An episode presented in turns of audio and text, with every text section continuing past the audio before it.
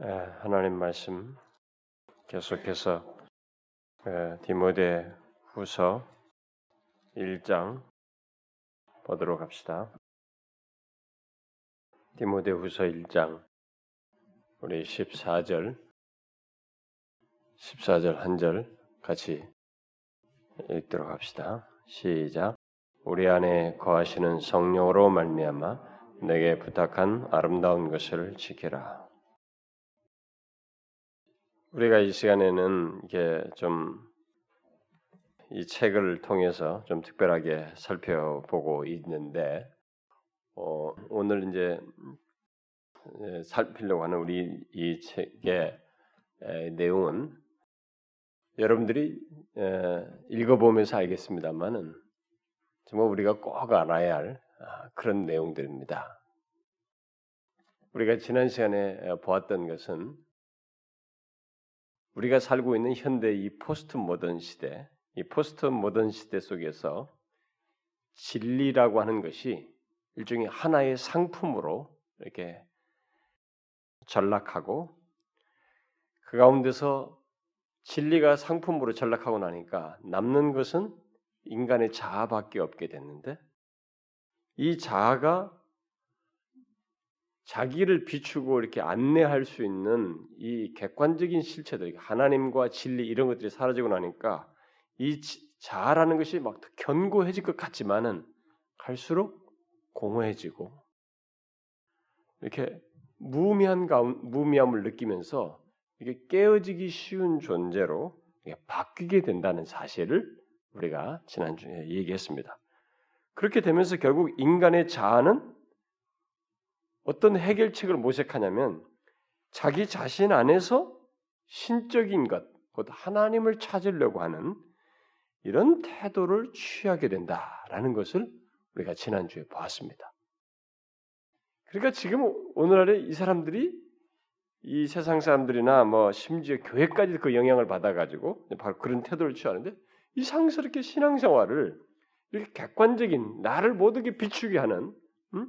나의 이 모든 것에 대한 객관적인 실체로 내 밖에 있는 하나님과 어?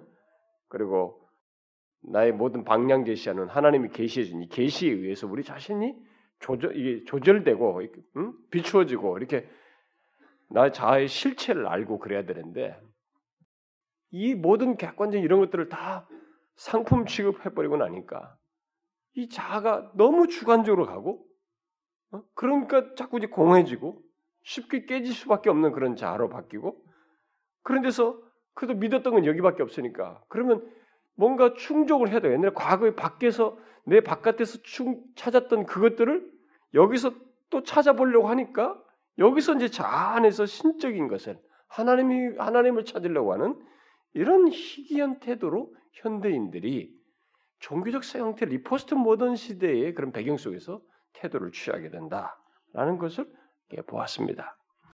이런 변화 속에서 하나님을 생각할 때 사람들이 하나님을 생각할 때 그 하나님조차도 성경이 말하는 하나님이 아니고 음? 성경이 말하는 하나님은 크게 두 개의 기둥으로 말할 수 있다고 그랬습니다. 하나님은 초월적인 하나님이에요. 음? 거룩하신 하나님이 우리가 좌지우지할 수 없는 그분 자신의 고유한 우리 모든 주권자로서의 초월성을 가진 하나님의 초월성이 있어요. 그리고 동시에 하나님은 우리 가까이 오시는 가까이 오셔서 우리의 삶을 인도하시고 섭리하시는 이 내재적인 하나님, 내재성이 있어요. 초월성과 내재성이라는 두 기둥이 있는데 그렇게 자아가 깨지면서 자기 안에서 자꾸 이렇게 신성한 것을 찾다 보니까 이 초월성 같은 것은 감히 생각을 못 하는 거죠. 그래서 자꾸 가까이 계시는 하나님, 내재적인 하나님, 내 안에게서 어떤 신성한 것, 그리고 소위 하나님이라고 하는 것도 나와 가까이 하시고 내 마음을 위로해주고 친근하고 친밀한 하나님. 그래서 오늘날 교회들이 이런 문화적인 포스트 모던 문화를 딱 그대로 수용해가지고 온통 교회에서 하나님의 거룩하심, 이런 초월적인 것에 대해서는 말을 하지 않고 초월적으로 말하면 거룩하신 하나님 말하려면 우리가 죄라는 것을 밝혀야 된단 말이에요. 우리가 얼마나 거룩하신 하나님 죄인인 것을 드러내야 되고 죄도 함께 얘기되는데 이런 얘기는 다 안 해버리고 온통 하나님은 우리를 치유하시고 위로하시고 뭐하시고 가까이 오셔서 나를 부드럽게 안아주시고 뭐하시고 그냥 복음성과 가사부터 모든 것이 그냥 멜랑꼴레하게 말이죠. 멜랑꼴레하게. 그냥 막 감정이나 사사사 나를 간지러주고 막 내 옆에서 등 긁어주는 하나님으로만 온통 내지성의 하나님으로만 다 작사하고 그런 거나 설교하고 그쪽으로 한쪽으로 쫙 치우치게 하는 이런 괴이한 일이 우리들의 현실 속에 벌어지고 있다. 그게 바로 지금 앞에서부터 말한 진리, 그 진리도 하나님 이런 것들이 다 왜곡되면서 생겨난 것이다. 자, 그러면 이제 계속해서 이번 챕터에서 우리가 얘기하려고 하는 것은 이제 뭐냐면 다른 이제 그 다음에 파생될 수 있는 거죠. 진리, 하나님, 그다음 뭐예요? 인간이에요.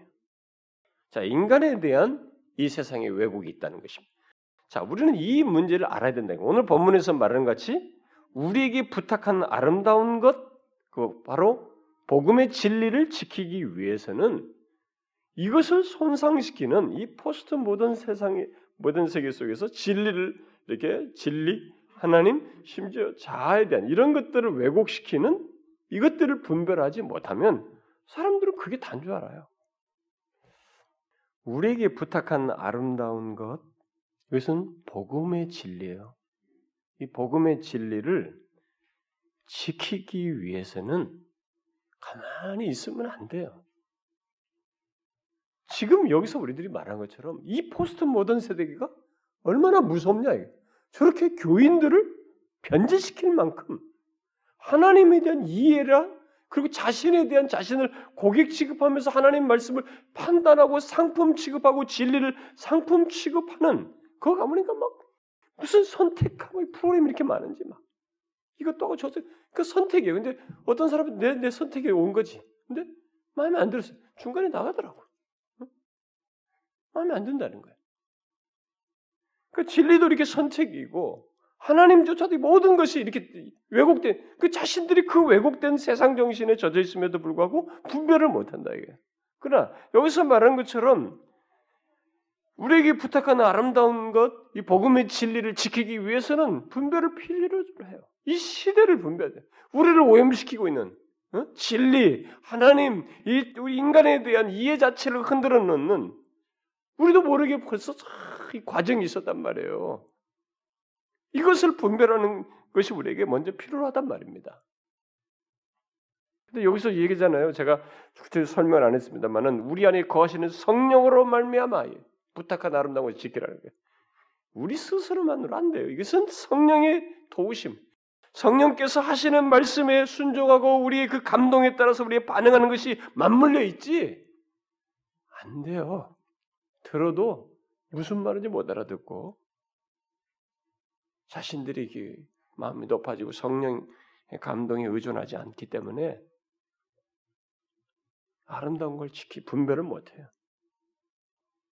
우리는 그것을 위해서 아름다운 것, 이 진리를 복음의 진리를 지키기 위해서 분별하고 추구해야 된다는 것이에요. 그리고 이 1세기 당시에 이랬으면 주님이 오시기 전에 가까운 우리들은 더하다고. 특히 지금 세대는 더하단 말이에요.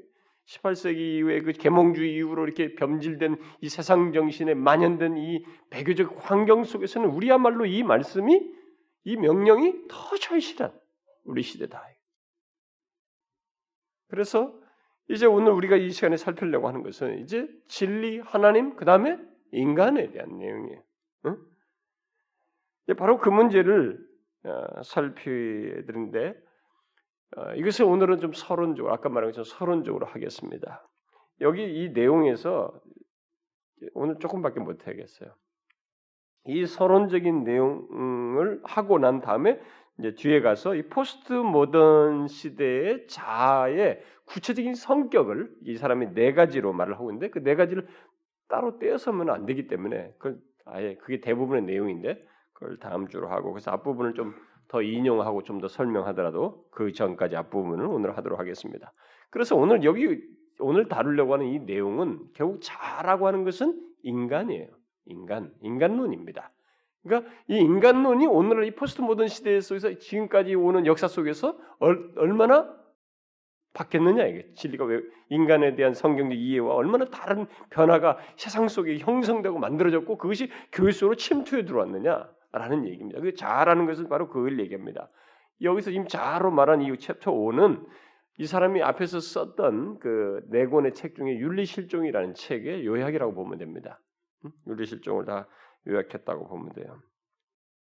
자, 그런데 이 사람이 지금 우리가 지난주에 보았던 것처럼 앞, 앞 chapter에서 앞 시간에 1960년대를 아주 중요한 어떤 분기점에 가장 근 현대에 일어난 어떤 분기점으로 설명한 적이 있었죠. 1960년대에 미국에서 한 혁명이 시작되었다.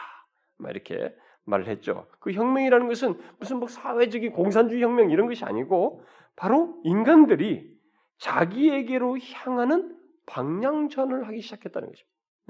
그동안에 진보 사상에 대한 계몽주의 뭐 미래가 더 밝을 거라는 진보에 대한 신화를 철저대로 믿고 왔던 인간들이 1차 되든 2차 되든 겪고 나서 인간의 그 극악함을 보고 깊은 계몽주의 사상, 진보 사상에 대한 회의를 느끼면서 인간들이 갈피를 못 잡고 결국 어디로 갔냐? 어? 믿을 건 없고 자로 향하게 됐다. 그래서 그때부터 1960년부터 1, 2차전 겪고 나서부터 막 허무주의가 싹 터요. 진짜로. 막 허무주의가 싹 트고 막 난리십니다. 그래서 그런 문학 소설도 많이 나오지 않습니까? 음? 거기서 인간들이 이제 어디 믿을 건 없고 자기에게로 어? 자기에게로 향하는 방향 전환이 1960년대부터 이제 있기 시작했다. 두드러지게 이게 아주 이, 지금 지나오는 인간의 역사 중에 아주 중요한 한 전환, 혁명적인 전환이다. 그 문제를 얘기했습니다. 자, 이 부분을 이제 자기에게로 향하게 되는 것. 결국 이 자아 문제를 이번 시간과 다음 시간에 좀 더 살펴보려고 하는 겁니다. 그동안 사람들이 취해왔던 이 개인주의가 그 이전까지 인간들이 계속 취해왔던 계몽주의 사상 아래서 인간들이 자꾸 개, 개인주의화 됐잖아요. 음, 개인주의화는데 그동안 취해왔던 그 개인주의가 1960년대 이르러서는 내향적으로 이렇게 돌아서게 됐다는 거죠. 그래서 그와 함께 새로운 세계관이 출현하게 되는데 그 새로운 세계관이 뭐냐? 바로 자아. 인간의 자아가 모든 가치의 원천이고 원천이고 따라서 자아를 추구하는 이것을 인생의 전부로 여기는 이런 일이 있게 됐다는 것입니다. 그러니까 여러분들은 이 얘기가 굉장한 얘기라는 걸 아셔야 됩니다.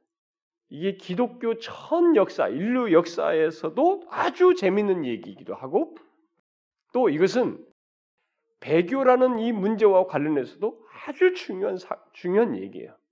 음?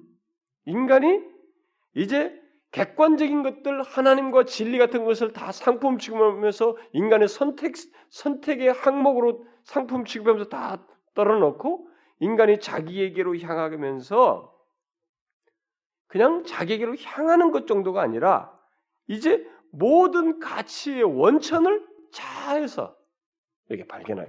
그 이전까지 가치의 원천은 객관적인 것들이었어요.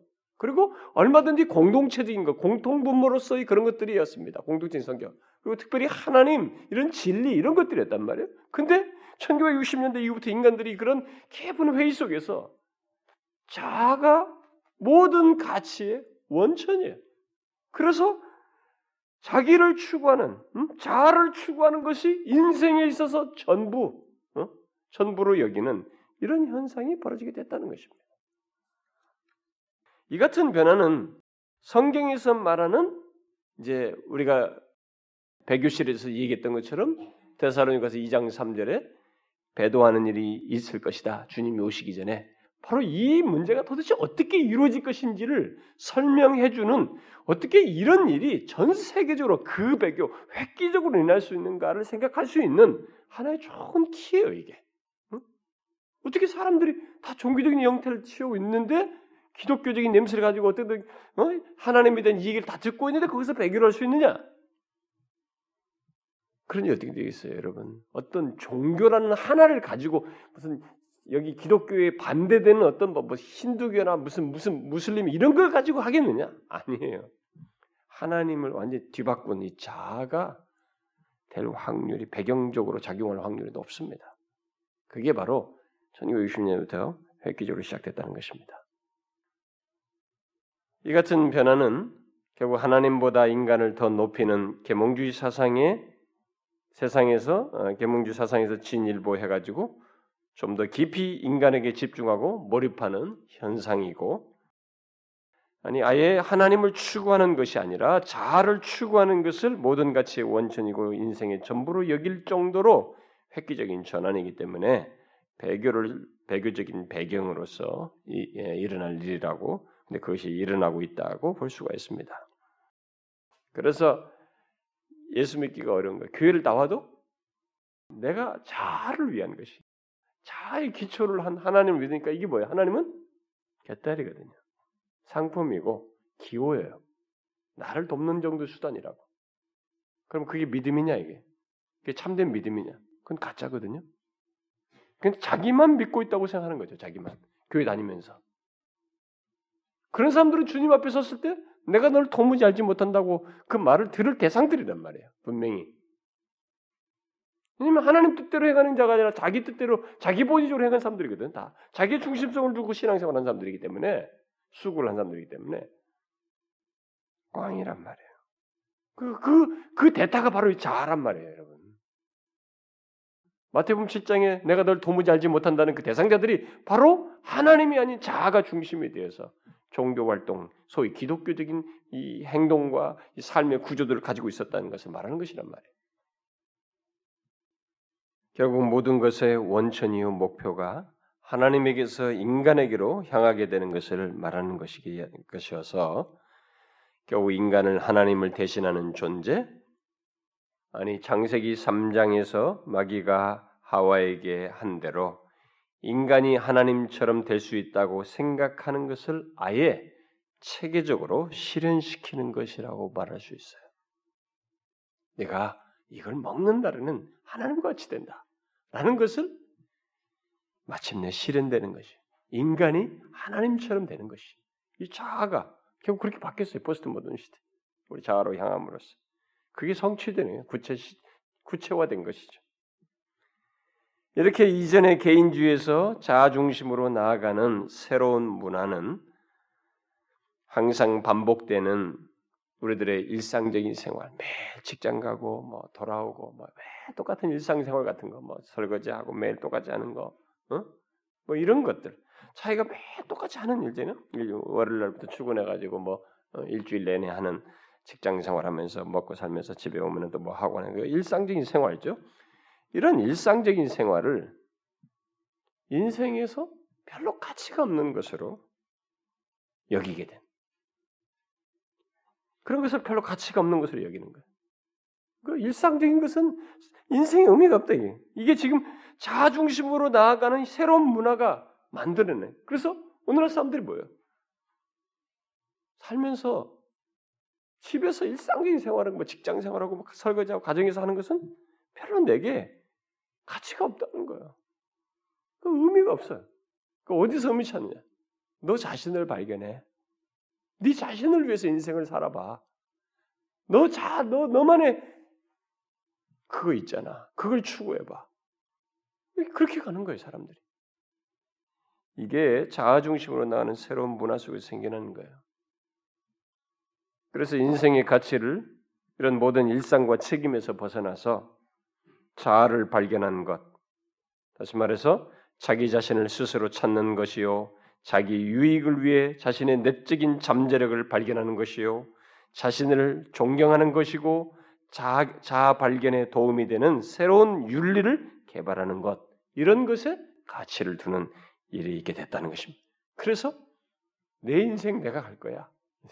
그래서 사람들이 일상적인 생활에서 직장 생활하면서 뭐 이렇게 하는 그런 것은 의미를 두지 않고 가치를 두지 않고 그거 빼고 그거 외에 자기 자신의 스스로 자신을 스스로 찾고 자기 유익을 위해서 뭔가를 잠재력 같은 것을 발견하고 자기 개발하는 거 이런 것을 더 의미 있게 여기는 이런 세상으로 발전해 버렸다는 것입니다. 세상에 이런 문화는 분명히 기독교 신앙과 반대되는 것입니다.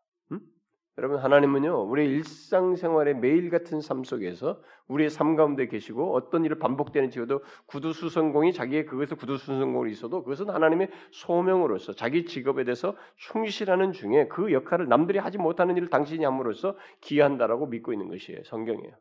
그러니까 우리들의 하나님의 일상의 모든 하루하루 삶의 의미를 둔 것입니다. 똑같이 어제 설거지했는데 오늘 또 설거지해도 하나님은 오늘 새로운 날을 주신 거거든요. 성경은 우리의 삶 속에 매일 같은 삶이 하나님과 관계에서 의미를 갖게 하셨어요. 그러나 이 포스트 모던 문화는 그게 아닌 것입니다. 이런 것은 가치가 없다. 어? 네 자신을 뭔가 네 자신을 잠재력을 개발하는 뭔가를 추구하는 거 이게 의미가 있다. 이쪽으로 사람들 내모는 이 세상이 돼버렸다는 것이에요. 그래서 이런 이런 현대의 문화 포스트 문화는 사실 기독교 신앙과 반대되는 것이에요. 그래서 당연히 충돌을 일으켜 마땅한 것입니다.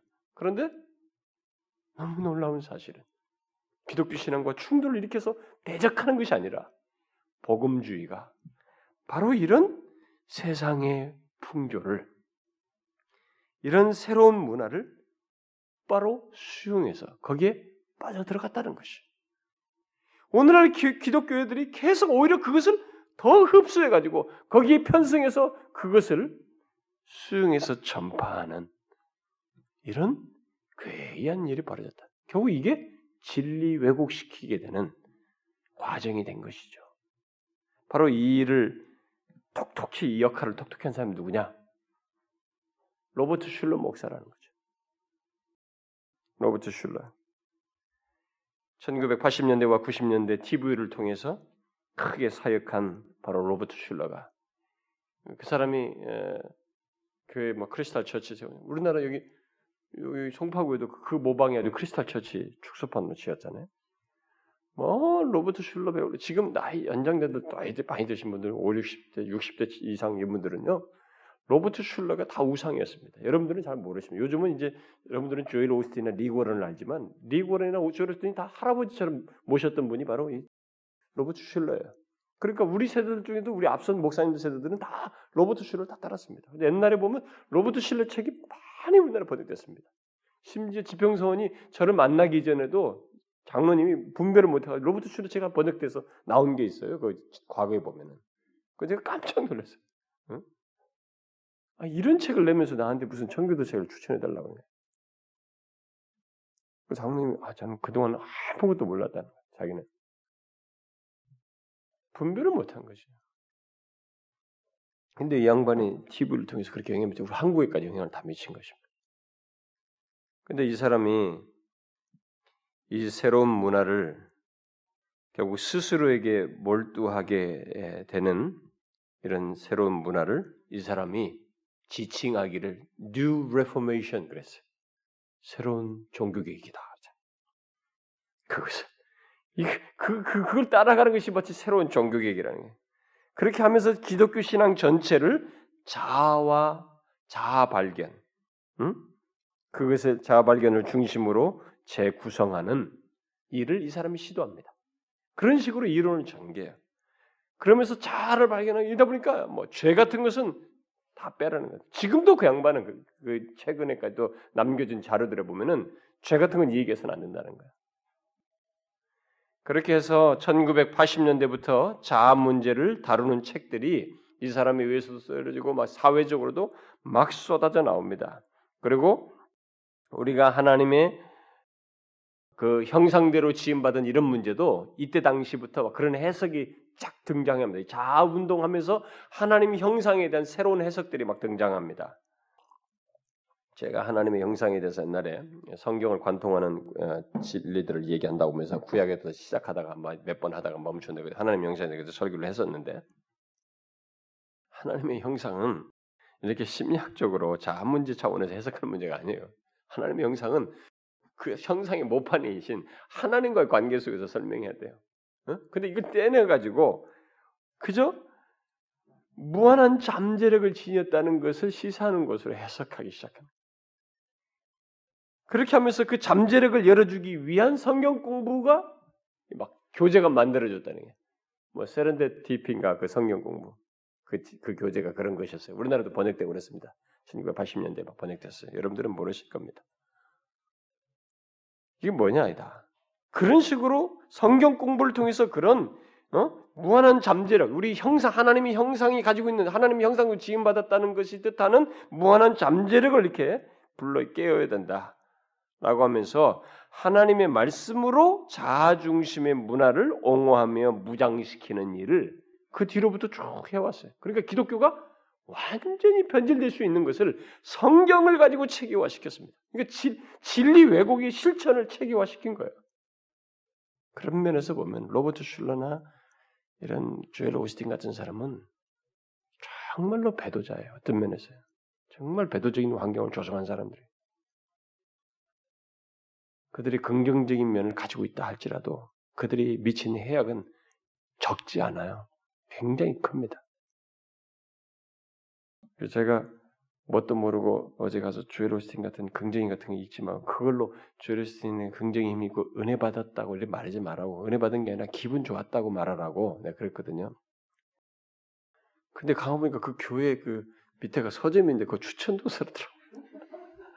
아, 네 참. 우리들의 현실이에요. 아니에요. 이 진리를 너무 사람들이 가볍게 여깁니다. 굉장한 진리 왜곡을 한 거죠.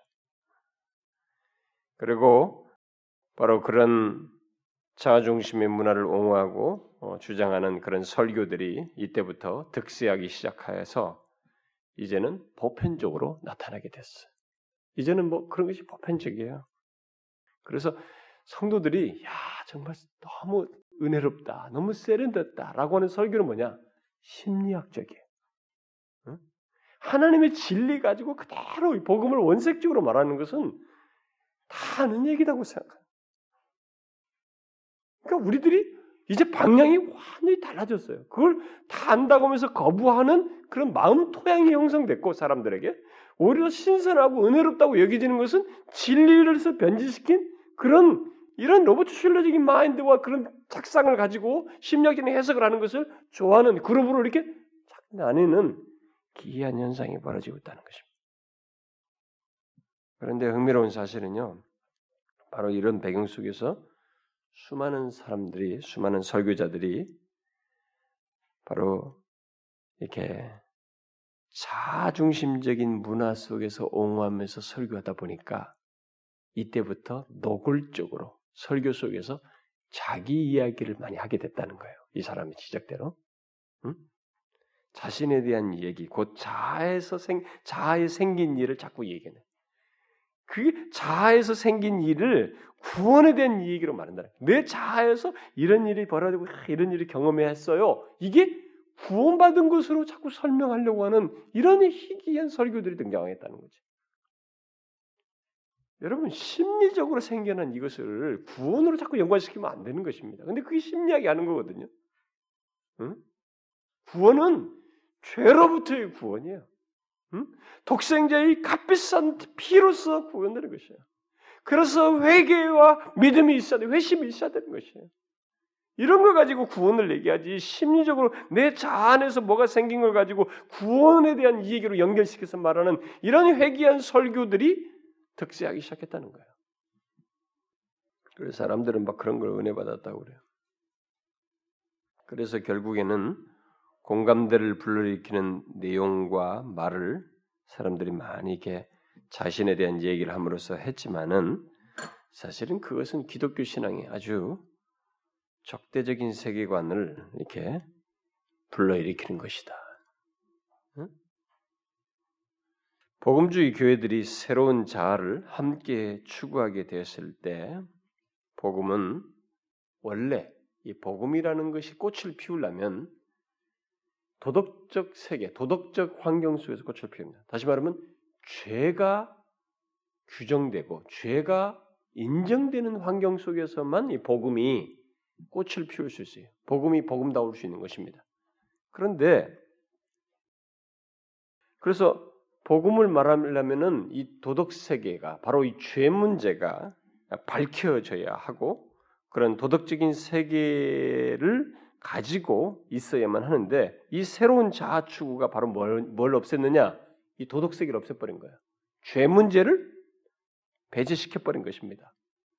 그래서 내게 기분 나쁜 것이 중요한 것이지 이게 하나님과 관련해서 죄이냐라는 것은 중요하지 않은 거예요.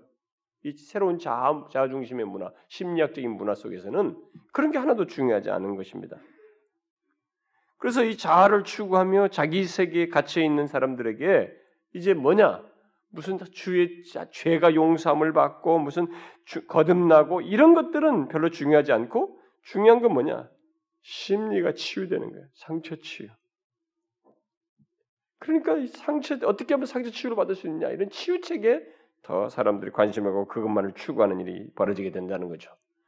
그래서 이런 자기 세계에 갇혀 있는 사람들을 자아 추구하는 이런 사람들은 자아 회복을 결국은 중생으로 여긴다. 아, 자기의 자아가 이렇게 막뭐 회복되면 아, 내가 거듭났다 이제. 어, 내가 새롭게 됐어. 이 교회가 바로 이런 왜곡된 세상 문화의 이 포스트 모던의 자아관을 활용해 가지고 자아를 치유하는 것을 활용하고 있는데 그것을 인해서 자기 안에서 어떤 자아의 회복이 일어난 걸 가지고 중생했다, 구원받았다 이렇게 생각하는 현상이 벌어지게 됐다는 것입니다. 그러니까 오늘날 교회 안에 있는 많은 사람들이 자기 안에서 자아 안에서 뭐 생겨나는 심적인 치유된 걸 가지고 자기가 아 이제 이제 다 모든 것이 해결된 그리스도인 됐다. 거듭났다. 이렇게 착각한다는 거 아니에요, 여러분.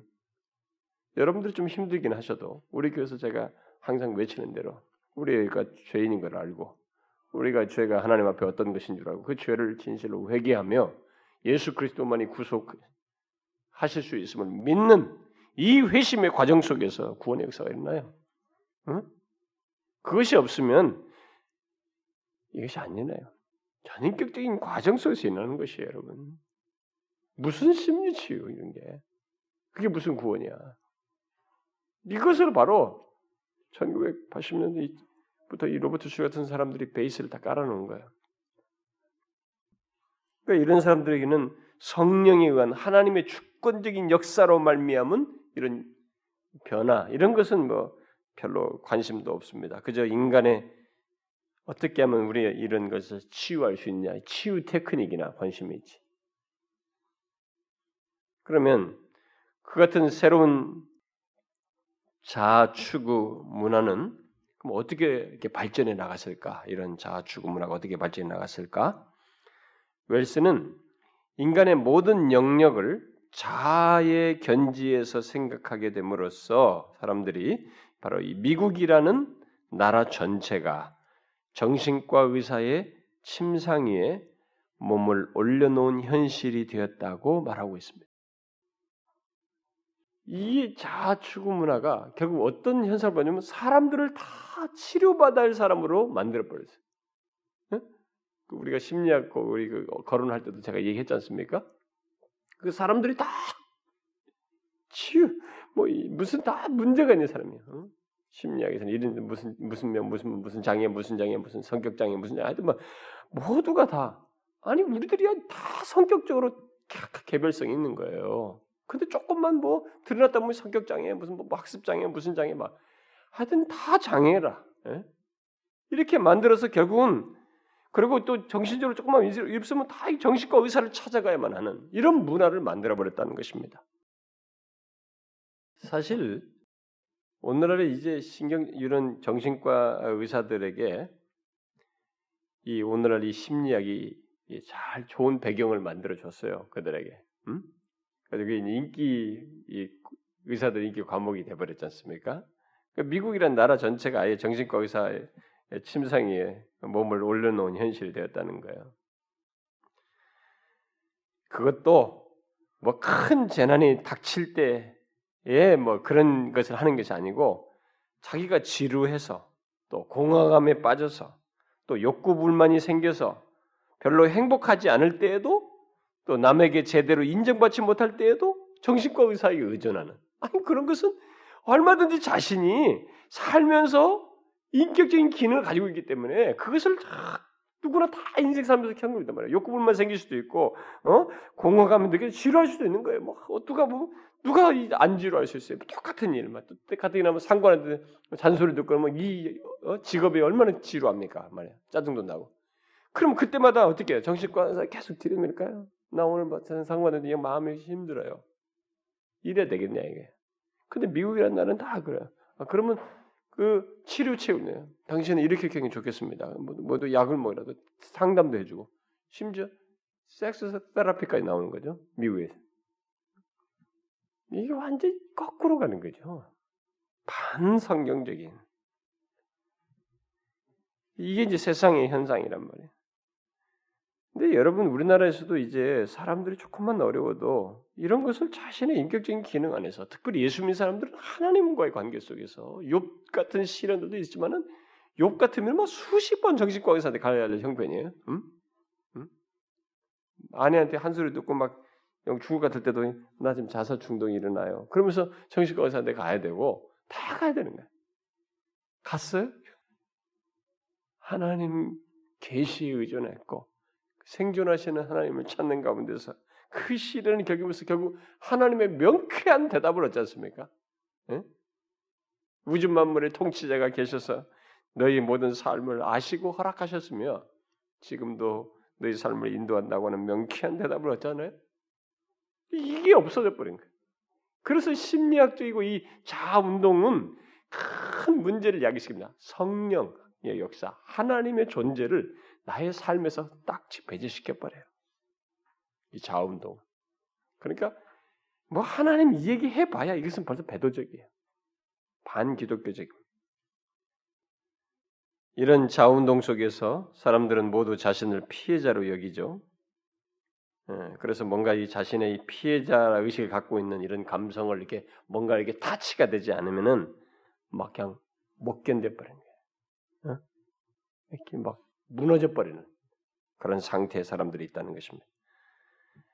그래서 이 사람은 미국의 교육 정책까지 예, 성적보다는 자존감을 공부를 열심히 잘하는 것보다는 기분 좋은 것을 더 우위에 두고 어, 정책을 펼 정도이다 이렇게 말을 합니다. 아니 심지어 어른들까지 자존감을 손상시키는 것을 금하고 경쟁을 나쁜 것으로 여기고 그저 자아의 기분을 최고로 여기는 그 내 자신의 자아의 기분이 뭐 모든 것이 최고야 이런 식의 문화가 만들어지게 됐다는 것입니다. 웰스는 그런 비극을 두고 미국이 아주 예민한 나라가 되었다고 하면서 다음과 같이 덧붙입니다. 여기에는 상처를 받을 수 있는 누군가 늘 있다. 남에게 무슨 말을 들어서 상처를 받든지 아니면 아무 말도 듣지 못해서 상처를 받는다. 다 상처받는 거야. 말 들어서 상처받고 말 안 들어서 상처받고 왜 나한테는 그런 말도 안 하는 거야? 하면서 상처받고 혹은 어떤 말 속에 담겨 있을지도 모르는 의도 때문에 마음이 상처받아. 저 사람이 지금 의도까지 내가 생각하지. 아, 바로 말 저거 저걸 거야. 의도를 생각하면서 상처를 받고 혹은 아무 말도 하지 않은 이유를 스스로 추측해서 결국 상처를 받는 음? 이런 일이 있게 된다. 이런 상황으로 인해서 아주 분주하고 수지 맞는 산업이 등장했다. 치료자들, 자문인들, 애도 상담가들, 작가들 예, 그런 걸 쓰는 글들 그리고 이 밖에도 상처받고 고통당하는 이들을 위로하는 여러 직종이 출현한 것이다. 미국만 해도 전 세계 정신과 의사의 3분의 1을 또 치과 의사 한 명당 2명의 심리 치료사를 그리고 도서관 사서보다 더 많은 상담가를 보유하고 있다.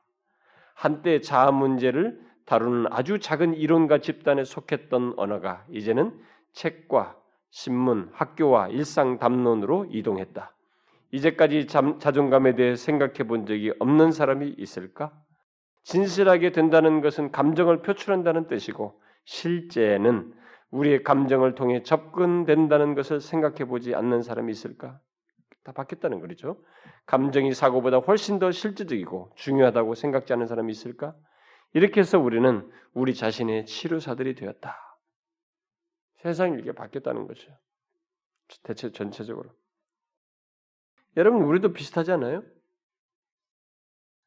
그런데 더욱 흥미로운 것은 모든 사람이 치유받아야 한다는 것을 2000년대를 이렇게 들어서면서 전문가들의 손에서 이제 모든 사람에게로 확장해 대중화됐다는 겁니다. 모든 사람들이 그런 사실을 인식하고 스스로 자신에게 지혜와 위로를 베푸는 치료가와 상동, 상담가로 자신들이 이렇게 도약하게 됐다는 것입니다. 어떻게?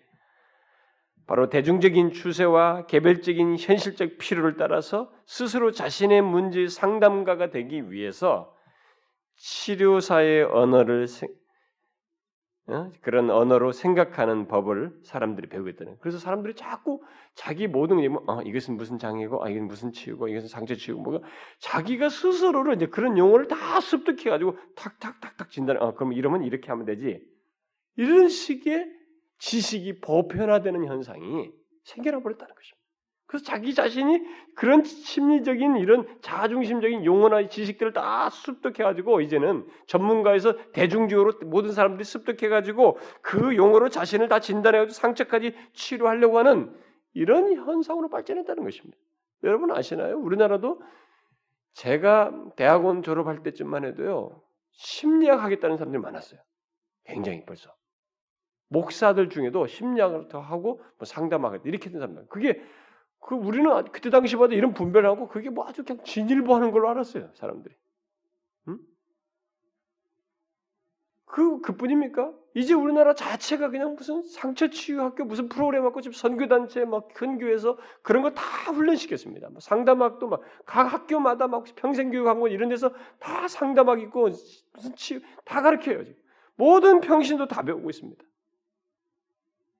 이제 수많은 사람들이 심리학과 상처 치유 프로그램을 통해서 일종의 치료책을 용어들을 다 습득해서 배워가지고 자신에게 적용하는 대중적인 현상이 벌어지게 되었습니다.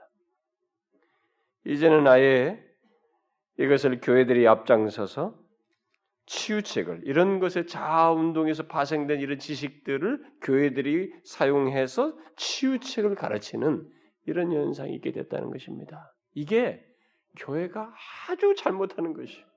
응? 교회가 왜 그렇게 바뀌냐는 거예요.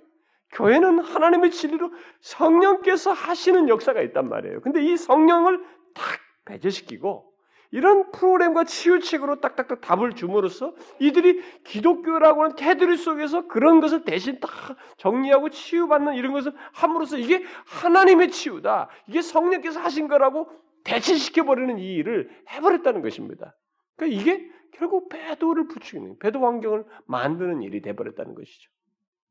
근데 우리들은 이게 너무나 큰 대세 속에서 복음주의 교회들이 다 하고 있으니까 분별할 수가 있어야지 우리가 그냥 당연시 여기면서 따라갔던 것이에요. 근데 아니라는 것입니다. 너무 안타깝잖아요. 그래서 이제는 자음 문제를 다루는 심리학적인 심리적인 그런 언어들, 치유 중심적인 언어들이 일상 언어가 되어 버렸어요. 그래서 웰스가 이제 뭐 이런 얘기를 합니다. 내면의 싸움이 전 세계적인 싸움의 축소판이 되었다. 내면의 싸움이 이게 전 세계 축소판이 됐다.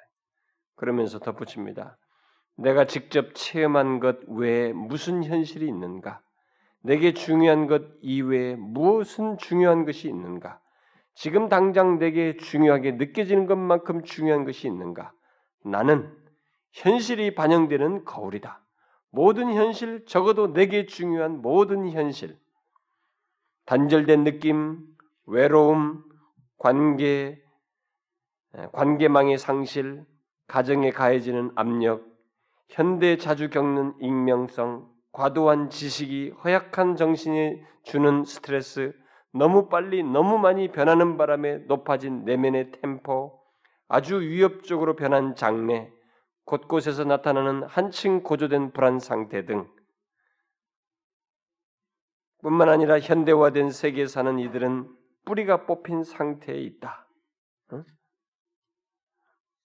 오늘날에 있어서 이 심리학적인 이런 언어로 자신들을 보고 그것에 의해서 심리적으로 느끼는 것을 모든 것으로 여기는 이 우리들의 이 가치관의 변화, 그러니까 용어의 변화, 표현의 변화. 그래서 우리는 다 이제 그런 걸 서로 얘기하면서 고, 공유하고 공감하는 네, 그런 세상이 되어버렸다는 것이죠. 이런 현상이 생긴 것은 이미 앞에서부터 쭉 말해온 대로 현대화로 인해서 생겨난 것이죠. 기술이 발달하고 현대화되면서 사람들이 공동체 속에서 이게 가족 관계 속에서 함께 묶여서 만족하도 거기서 대답을 얻던 것들이 다 깨어지고 뿔뿔이 흩어지고 경제적인 이유로 산업화를 따라서 개별적으로 다 흩어지면서 어디서 그걸 충족하지 못하다 보니까 결국 이제 거기서부터 자꾸 개인주의로 그 다음에 자아만을 믿는 방향으로 나아가게 되고, 어? 그러니까 믿을 건 자기밖에 없으니까 자기 느낌만 믿게 되는 이렇게 결국은 이 세상이 그렇게 믿었던 세상의 진보가 이런 결과를 초래했다라는 것을 우리가 그동안 살폈습니다. 웨스는 바로 그런 결과로 인해서 생겨난 것을 어, 말하고 있는데 제가 마지막으로 그것을 인용하고 싶습니다. 앞에 인용했던 것이 사실 그건데 뭐 단절된 느낌이나 외로움이라든가 관계망의 상실이라든가 가정에 가해지는 압력들, 현대 자주 겪는 익명성, 과도한 지식이 허약한 정신에 드는 스트레스, 뭐 너무 빨리 너무 많이 변하는 바람에 높아진 내면의 템포, 막 세상은 막 빨리 변하는데 이것은 더디단 말이에요. 막 이런 것들. 아, 그리고 특별히 뽑, 뿌리가 뽑힌 상태에 있게 됐다라고 하면서 예, 덧붙입니다. 과거는 이제 적실성을 잃었으므로 전통사에서처럼 의미를 찾으려고 뒤돌아볼 수도 없다. 과거라도 좀 뭔가 좀 의미가 있으면 그걸 좀 봐야 되는데 과거를 다 무시한단 말이에요. 적실성이 없다고 믿기 때문에 그로 돌아갈 수도 없어요. 그렇다고 현재에서 의미를 찾을 수도 없다. 현재는 일시적인 것으로 가득 차 있고 현대인은 현재와 거의 단절되어 있기 때문에 거기서 아무런 발판도 찾을 수 없다. 급속한 변화와 테크놀로지의 막강한 힘으로 보건대 미래는 밝은 색깔과 어두움의 색조가 이상하게 뒤섞여 있다. 사람들은 미래가 가져올 혜택만 크게 보고 가능하면 위험 요소는 피하고 싶어 한다. 그러나 미래는 도무지 예측할 수 없는 만큼 거기서 의미를 찾을 수는 없다. 따라서 의미와 규율과 보람을 찾으려면 내면을 들여다볼 수밖에 없다. 자기 자신만 바라보는 것이다. 그 유명한 문구를 빌자면 이는 연약한 갈대에 기대는 것밖에 되지 않는다. 물질적 혜택을 즐기는 한편 고통스러운 심리적인 비용을 지불해야만 한다. 이렇게 말했어요. 여러분 이것이 이제 우리가 놓여 있는 어? 참 잘못된 자아 속에서 어디서도 답을 얻지 못하고 방황하고 있는 그러니까 이 자아는 계속 발전하게 됩니다. 그래서 자아 성격이 네 가지로 나타난다고 얘기하는데 그 다음 시간에 하겠습니다. 근데 사실 이런 자아가 해결될 수 있는 것은 처음을 잘 보면 돼요. 처음부터. 뭐예요? 인간은 어거스틴이 발견한 것처럼 하나님을 발견하기 전까지는 이 자아는 채워지지 않아요. 안식할 수가 없어요. 인간은 자기 내면을 보아서 이 자아를 자꾸 내향을 해서 뭘 찾아낼 수가 없어요. 부패한 본성밖에 없기 때문에 여기서 나올 수 있는 것은 그저 느낌이거든요. 너무 각양각색의 느낌밖에 없기 때문에 그것을 쫓았다가는 망할 수밖에 없는 거예요. 그리고 그걸 쫓았다가는 자살 충동에 빨려 들어가서 자살할 수 있고 극동적인 행동밖에 안 나오는 것입니다. 인간은 나라고 하는 이 부패한 것으로서 너무 스스로는 가는 것은 결국 멸망으로밖에 갈 수밖에 없는 나의 죄성과 이 부패한 상태를 정확하게 비추어지는 거룩하신 하나님, 그분의 진리에 비추어서 나의 실체를 비고 보고 그분을 그분에게 자신을 의탁함으로써 특별히 예수 그리스도의 대속의 은혜로 말미암아 죄 사함 받아 구원을 얻음으로써만 인간은 자유할 수 있어요. 안식할 수 있고 삶의 의미를 발견할 수 있습니다. 포스트 모던 세계의 자아관이 이렇게 변질되어져 있습니다. 근데 불행스럽게도 기독교가 이런 것들을 사용해서 성도들을 탁탁탁탁 치료하는 쪽 마치 기독교 하나님의 치료인 것처럼 사용해서 큰 문제인데 앞으로는 더해질지 모르겠어요. 우리 어린 세대들은 아마 이런 문화 속에 더 젖어가지고 심리적인 이런 용어들을 다 빌려다가 자기로 그것을 진단하고 치유책을 따라서 행동하는 이런 것이 마치 교회에서까지 전달해주면 더 철떡같이 믿어서 그렇게 할지 모르겠어요. 그러나 여러분, 우리는 감사하게도 이것을 깨닫고 분별할 수 있는 이 자리에 오게 됐습니다. 예? 저는요, 참 감사해요. 우리 목동모에 오는 감리교 목사님이 매번 그 얘기해. 아, 제가 어쩌다가 여기에 이렇게 왔는지, 이 결론에 왔는지, 참 정말 하나님의 은혜라는 거. 그 양반 목회는 굉장히 어려워하셔요. 사람들이 자기 설교에 잘 이렇게 적응을 못하는 것 때문에 힘들어 하시는데 어쨌든 자기가 이 결론에 왔다는 것이 너무 자기는 정말 은혜라는 거예요. 근데 김남준 목사님도 그 얘기합니다. 어제 나하고 밥 먹으면서 자기가 이렇게 요즘 무슨 개혁주의들의 그런 책을 막 읽고 그러면서 하나님이 나를 이렇게 여기 오게 해준 여기 이르게 된 것이 너무 감사하다는 거.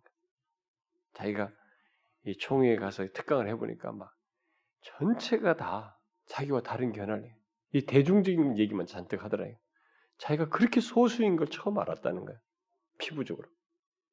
그래 그나마 이렇게 이런 바른 계획주의 이런 것을 여기 오게 된 것이 많은 시행착오가 있었지만 거기 오게 된 것이 하나님의 은혜라고 그렇게 말해요. 정말로 그렇습니다. 우리가 뭐 개혁주의라는 게 문제가 아니고 이렇게 진리를 따라서 왜곡되는 현실 속에서 바른 진리를 이렇게 추구할 수 있는 자리에 오게 된 것은 야 정말 은혜다. 저도 빗나갈 수 있는 사람이었거든요. 저는 정말로 현대 신학이 심취했어요. 현대 신학이 너무 좋았습니다. 이 막 철학적인 이 논리 막 얘기하면서 하는 것이 매력이 있었단 말이에요. 한켠에 이전에 그 그게 보수적이고 이 복음적인 그게 있었지만 이, 이 욕구가 막 그쪽으로 가고 있었단 말이에요. 하나님이 저를 이렇게 터닝이 시켜줘서 여기 오게 한 것이 얼마나 큰 은혜인지 저는 뭐 정말로 감사하게 생각하고 있습니다. 여러분 그렇지 않습니까?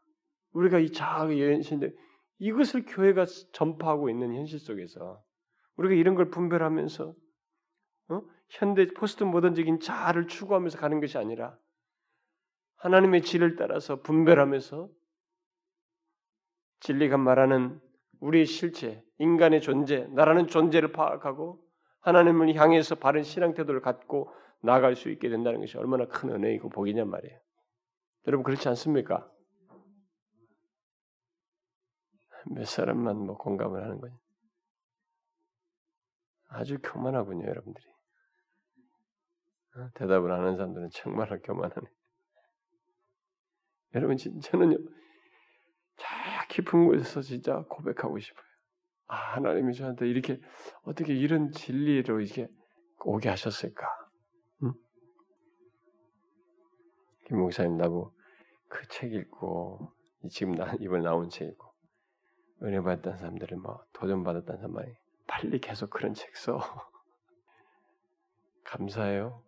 어? 그 책, 그런 이 배교 소리 듣고 뭐 책 읽고 자기 생각이 완전히 바뀌었다는 사람들이 여러 개 자주 많이 나오는 거 보면 그것도 감사하고 여러분 포스트 모던 세대가 장난이 아니네요. 이 시대가 장난이 아니에요. 정말 진리를 왜곡하는 배도를 부추기는 강력한 환경을 만들고 있습니다. 여러분, 우리는 오직 예수 그리스도 안에서만 내 자아는 제자리에 찼습니다. 예? 예, 그것을 굳건히 믿고 교만하지 않고 죄는 죄예요 내 안에 있는 그걸 주님께 고하면서 주의 은혜로 내 존재를 채워서 그러면 때만 내가 가치 있는 줄 알고 주님을 전적으로 신뢰하면서 믿음을 견지하면 좋겠어요. 오늘 말씀을 잊지 맙시다. 성령으로 말미암아 우리에게 부탁한 아름다운 것, 복음의 진리를 잘 지키며 가자는 거예요. 개인적으로, 교회적으로, 이 시대적으로. 여러분 모두 그러길 바래요. 기도합시다. 참 우리가 알지 못할 그런 시간 속에서 하나님의 진리가 이 교회 안에서 교묘하게 왜곡되어서 하나님에 대한 이해, 또 진리에 대한 태도, 심지어 나라고 하는 인간 존재에 대한 이해가 완전히 달라져서 적당히 세상적인 그런 정신으로 자신을 달래는 걸 가지고 구원을 받았고 은혜를 받았고 치유받았다고 말하는 이런 세상이 되어버렸습니다. 그 가운데서 우리로 하여금 그런 왜곡된 현실을 분별하고 하나님의 진리 안에 견고히 서도록 이끌어 주시니 감사합니다.